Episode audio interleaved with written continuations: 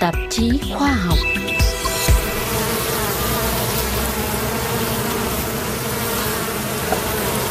Loài ong đã sống trên trái đất từ 100 triệu năm nay. Loài vật này quen thuộc đến mức hầu như ai cũng nghĩ rằng chúng sẽ sống mãi mãi.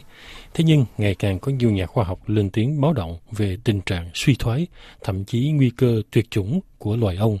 Và nếu đúng như thế, thì đây sẽ là một thảm họa đối với nhân loại.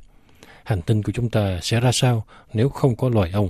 Hôm nay chúng ta sẽ nghe ý kiến của hai nhà nghiên cứu Pháp Yves Leconte và Lionel Gannery trả lời đài RFI phát ngữ vào đầu tháng 4 vừa qua. Yves Leconte hiện là giám đốc nghiên cứu của Viện Quốc gia Nghiên cứu Nông nghiệp INRA, chi nhánh Avignon và cũng là giám đốc đơn vị nghiên cứu về ong và môi trường, tác giả một cuốn sách về bảo vệ loài ong vừa được xuất bản tại Pháp.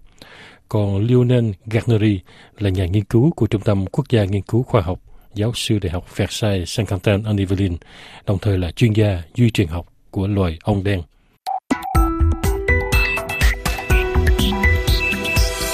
Ong là loài côn trùng có tổ chức xã hội cao như kiến, mối. Chúng sống theo đàn. Trong thiên nhiên hay trong các tổ ong nhân tạo, mỗi đàn đều có ông chúa, ông thợ, ông non, vân vân và có sự phân công công việc một cách rất là chặt chẽ, rõ ràng.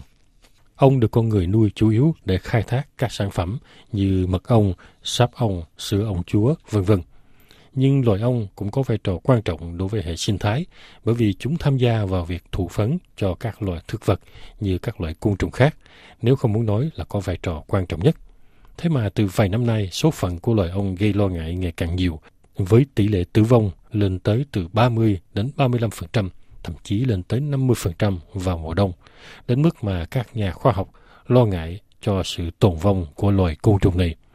Vậy những nguyên nhân gì khiến loài ong có nguy cơ bị tận diệt như vậy? Nhà nghiên cứu Yves Leconte giải thích.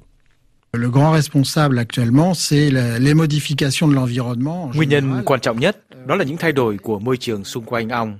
Nền nông nghiệp ngày càng mang tính thâm canh, khiến cho không gian của loài ong ngày càng bị thu hẹp. Tiếp đến là việc sử dụng quá nhiều thuốc trừ sâu, cho dù giới nuôi ong đã quyết liệt chống. Các nhà khoa học chúng tôi này đều nhận thấy rằng thế hệ thuốc trừ sâu mới đang gây tác hại vô cùng nặng nề cho sự tồn vong của loài ong, ví dụ như chất neonicotinoid. Những chất này không giết ngay mà giết ong từ từ.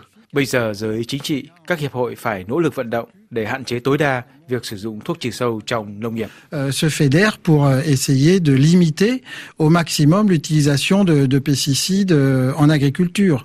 Một yếu tố khác đe dọa đến loài ong đó là những vật ký sinh như Varroa destructor, theo lời nhà nghiên cứu Leconte.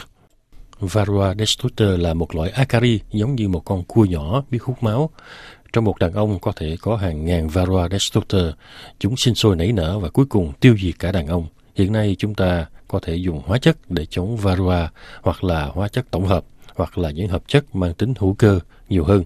Nhưng nếu không chữa trị đàn ông thì chúng cũng sẽ chết. Có thể là về ngắn hạn thì không được, nhưng về dài hạn thì phải làm sao chúng ta có thể chọn lọc được những con ong có thể kháng cự những vật ký sinh như varroa.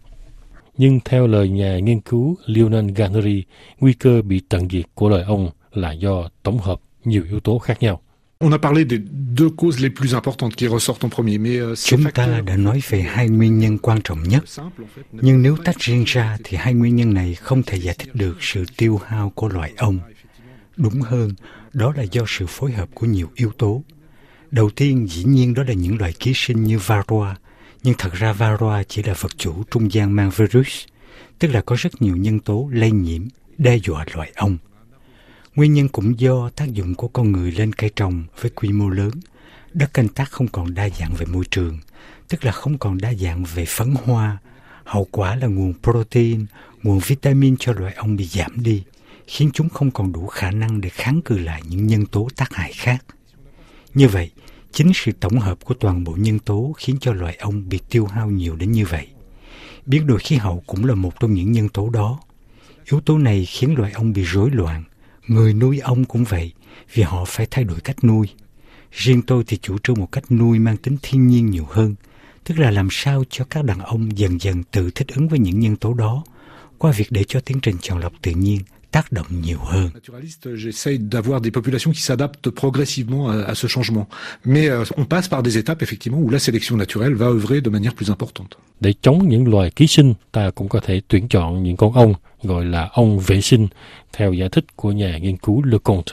Alors les abeilles hygiéniques, elles se défendent euh, surtout Giống ong vệ sinh có thể tự bảo vệ chống được varroa, một loại ve sống ký sinh vẫn là hiểm họa số một của ong. Ong vệ sinh là những nữ công nhân có khả năng phát hiện những lỗ tổ ong đang bị varroa sống bám vào, rồi móc sạch lỗ tổ ong đó để ngăn chặn loại ve này gây tổn hại cho ong. Tại Viện Quốc gia Nông nghiệp, chúng tôi nghiên cứu rất nhiều về đặc tính đó của giống ong vệ sinh. Chúng tôi muốn giới thiệu với những người nuôi ong một phương pháp đơn giản để giúp họ kiểm tra xem các lỗ tổ ong có vệ sinh hay không và tăng cường khả năng chống lại loài ve ký sinh. Comme ça, elles pourront euh, réaliser une sélection sur ce caractère pour rendre leurs abeilles résistantes aux varroa. Tuy loài ong sống rất thọ, tức là trên nguyên tắc khó bị tận diệt, nhưng theo nhà nghiên cứu Gardneri, vấn đề chính là nằm ở tác động của con người. Le problème est euh, l'évolution de, de la société humaine, c'est l'action de l'homme. Vấn đề là sự chuyển biến của xã hội con người, là tác động của con người lên đa dạng sinh thái. Cho dù có biến đổi khí hậu, nếu chúng ta cứ để cho thiên nhiên tự tác động, thì cũng sẽ có những con ong sống sót. Chúng đã từng sống sót qua nhiều thời kỳ băng hà ở châu Âu. Vấn đề ở chỗ loài ong có nhiều lợi ích kinh tế bị con người chi phối. Nếu con người cản trở khả năng kháng cự tự nhiên của loài ong, thì nguy cơ tận diệt của chúng sẽ lớn hơn. Về phần nhà nghiên cứu Leconte, ông cảnh báo về việc một số người dự tính những phương cách để thay thế cho vai trò của loài ong. Như thể họ nghĩ rằng sự diệt vong của loài côn trùng sẽ là điều khó tránh khỏi trong tương lai. J'ai eu euh, l'information que, notamment aux États-Unis. Tôi có biết được thông tin rằng, nhất là tại Hoa Kỳ, một số nhà nghiên cứu dự định sử dụng các máy bay không người lái bằng ong, một loại ong gobo, để sau này có thể thay thế cho những con ong thật. Điều này nghe qua có vẻ thú vị, nhưng về mặt công nghệ, đây là một dự án không tưởng, và điều này cũng cho thấy là con người quá tự mãn. Suy cho cùng thì chúng ta đang cần và vẫn sẽ cần đến loài ong. Có những loài cây trái cần đến ong để thụ phấn. Nếu loài ong mất đi, chúng ta sẽ gặp nhiều vấn đề về canh tác, về sản xuất thực phẩm. Mặt khác có một điều chưa ai nói đến, đó là trong thiên nhiên có rất nhiều loài cây cỏ sống hoàn toàn cần đến loài ong trong việc thụ phấn. Nếu chúng ta loại trừ một giống ong nào chuyên giúp thụ phấn cho một loài cây nào đó, thì cây đó sẽ chết. Supprimer euh, une espèce d'abeille qui est quelquefois inféodée à une plante, eh bien cette plante elle va mourir. Theo nhà nghiên cứu Leconte, hậu quả của sự diệt vong của loài ong không chỉ rất nặng nề về mặt thực phẩm, mà sự diệt vong này còn là biểu tượng của sự suy thoái môi trường nghiêm trọng trên trái đất của chúng ta. Euh, je pense qu'on on mourrait pas de faim parce qu'il y a, il y a un certain nombre de, de Tôi nghĩ là chúng ta comme, sẽ không chết đói vì có feu rất nhiều loài cây trái không cần đến loài côn trùng để thụ phấn mà chỉ cần có gió.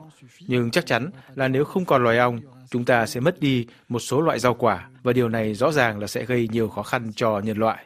Đây là một tín hiệu báo động rằng chúng ta phải ngăn chặn nguy cơ vì nếu con người lại có thể phá hủy những thứ đó, thế giới coi như tiêu tùng.